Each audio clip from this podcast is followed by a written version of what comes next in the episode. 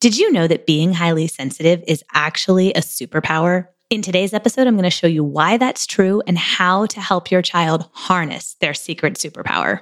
Let's get into it. Parenting is the hardest job ever, and parenting a highly sensitive child who's struggling can feel downright impossible. If you're suffering through endless meltdowns, walking on eggshells, and losing sleep worrying, you've landed in the right place because I'm here to help you feel good about parenting your highly sensitive child. I'm Dr. Hillary, clinical psychologist and mom of three, and you're listening to the Raised Resilient podcast, where I help you make sense of your child's challenging behaviors and build resilience in the face of their big emotions. So warm up your coffee and grab your earbuds. It's time to turn your child's sensitivity into their superpower.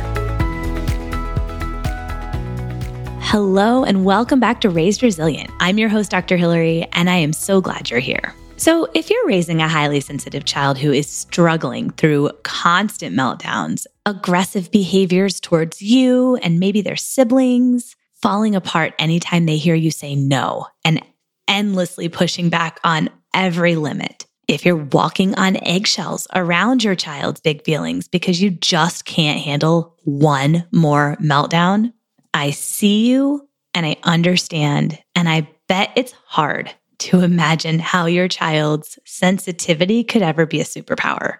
And if that's you, I really get it. I understand how frustrating these challenging behaviors can be, how exhausting the constant meltdowns can feel, and how much you just want your child to thrive. So many of the parents I've supported, both in my therapy practice and now through my coaching program, have spent so much time worrying what is wrong with my child that they can't cope with even small stressors? My other kids don't act like this. Why is this one child struggling in such a big way? It's not fair that my child does so well in every other setting at dance, at school, at friends' houses, and then comes home and unleashes this completely other personality. It makes so much sense that these parents are frustrated because their kids genuinely are struggling. But so often, all we see when we see our highly sensitive child is the struggle. But here's the thing almost every challenge that we face in our lives has a flip side. It's a double edged sword, so to speak. The child who is super impulsive at school and blurts out answers and can't sit still might be a superstar on the soccer field. The toddler who seems slow to warm up and very hesitant when it comes to engaging with other people and trying new things is actually really tuned in to their own body and what feels safe and comfortable for them. That's actually a really beautiful form of confidence and being true to yourself and doing things on your own timeline and when you feel ready versus when someone else says jump. And similarly, our greatest strengths can always have a downside if they're taken too far. So, for example, let's say that you're really determined. That's a great thing, right? But not if you don't know when to rest, not if you don't know when to allow some stillness in the midst of going and going and going and you burn out. Maybe you're a really caring person. You just have a huge heart and you want to help other people. That's amazing. But taken too far, maybe you're not setting boundaries where you need to, and you're burning yourself out emotionally because you're not filling your own cup first. So, no character trait or way of interacting with the world is necessarily always good or always negative. Context and moderation are always important. And so, when we talk about sensitivity as a superpower, we have to think about how to harness that superpower highly sensitive kids who are struggling just haven't learned how to do that yet. And I would guess that as their parent, you're not sure how to help them harness that superpower. And pretty much every superpower is this way. We have to learn to harness it, we have to learn when to use it, we have to learn its power and how to respect that and back off from it when we need to. How to set healthy boundaries in the midst of our greatest strengths, right? And we see this play out with our favorite fictional characters too. So, take Harry Potter, for example. When Harry first started using magic, Harry was all over the place. He would make things happen that he didn't even want to make happen. And he got himself into a lot of trouble until he really understood how to use his magic. So, now let's talk a little bit about how your child's sensitivity is actually their superpower. So, that same depth of emotion that your child doesn't yet know how to cope with, that leads to white knuckling and meltdowns and aggressive behaviors, that depth of emotion allows your child to have a level of empathy that is unparalleled. Now, in a child who hasn't learned to hone their superpower yet, that empathy might not be very obvious. In fact, you might even say to me, as many of my clients do when we first start working together, my child has no empathy. Are you kidding me? My child is constantly telling me to go away, that they hate me. They don't seem to care at all how they affect our entire family dynamic. And that might seem true based on their behavior. And I totally get it. But here's the thing that's a child who just hasn't learned to harness their superpower yet. They're taking in so much at all times from the world around them that it's overwhelming. And if they're not equipped with the skills they need to tolerate that discomfort, they're going to hold their feelings in. They're going to white knuckle until it inevitably comes out in yet another meltdown. Highly sensitive kids are often also really creative and imaginative. They have a very rich inner fantasy world, which is a wonderful thing. And they also have this beautiful intuitive awareness, right? Because they're taking in so many cues from other people and the world around them that they are often aware of what's going on interpersonally and what people are feeling, sometimes even before those people are aware. So these are really beautiful qualities. But again, when we are taking in so much data at all times from the world around us, it gets really challenging to manage that, especially when we don't yet have the skills to tolerate discomfort in a way that is helpful and productive. So, how do we help our highly sensitive kids harness their sensitivity as their superpower? How can we actually help them learn to use their beautiful gifts and not be overwhelmed by them?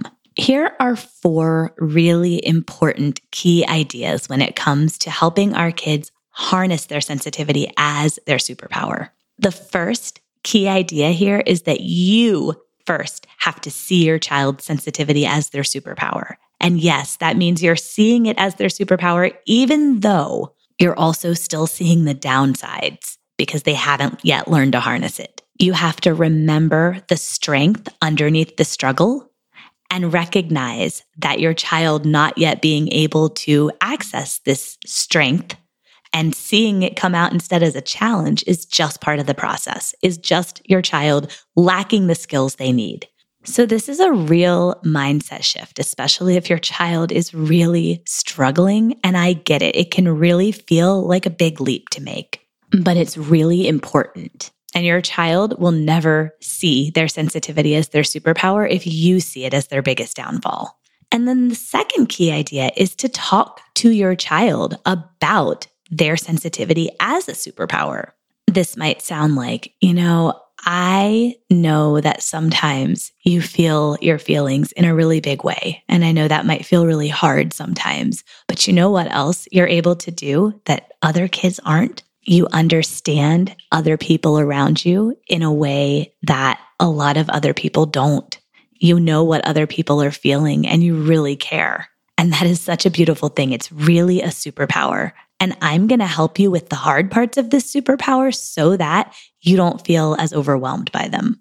So, obviously, this is not said in the middle of a meltdown, right? Because no highly sensitive child is going to be, or any child for that matter, is going to be open and receptive to anything in the heat of a difficult moment.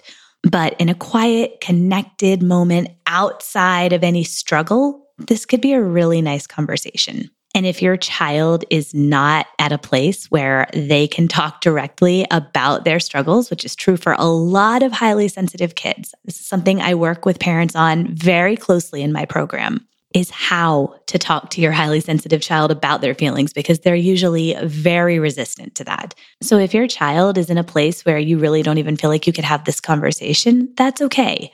Could you read a book about, say, Harry Potter or another superhero who struggles to hone their power? Or if you, like me, are also a highly sensitive person, you could talk about your own experience learning to hone your superpower. And then it's not about your child, but they're picking up and listening and maybe putting some of those pieces together. The next key idea is to see your child's feelings as important, even though you might feel like they are majorly overreacting. Trust that whatever your child is upset about is a big deal to them in this moment. Instead of trying to minimize or trying to get your child back to feeling good, trying to convince your child that whatever they're upset about is not that big of a deal, start to trust that your child's reactions are real and that they matter to your child, even though you might think they're overreacting. This is really, really critically important, and it is a necessary step on the road to your child truly learning to hone their sensitivity as their superpower. And then the last key idea, and this one is so important. Honestly, these are all super important. But this final key idea is that we have to then teach our kids the skills that they are missing in order to tolerate the discomfort of these big feelings. Our kids are not going to just magically develop these skills on their own as they age. So, this is super, super, super important. And like I mentioned last week, this is exactly what I empower you to do in my program. It is too much to get into here, but if you are struggling if your highly sensitive child is struggling, if your entire family dynamic seems to be ruled by their emotions and their inability to cope effectively with those emotions, let's talk. Let's talk about what's going on and let's figure out if I can help. Go to raisedresilient.com forward slash breakthrough. We will get on a call for about 45 minutes and we'll figure out if this program is the next right step for you and your family. So that brings us to the end of today's episode. I hope this episode is helpful. I hope that you now can start to understand how, even if your highly sensitive child is struggling, their sensitivity truly is their superpower. We just have to help them hone it. Thank you so much for being here, and I will catch you in the next episode. Want to continue the conversation and connect with other parents who get it? Join our free Facebook group at facebook.com forward slash groups forward slash raised resilient. I can't wait to see you in there. And if you loved today's episode, I'd be so honored if you'd share it with a friend who needs it. Thanks for listening. And until next time, we've got this.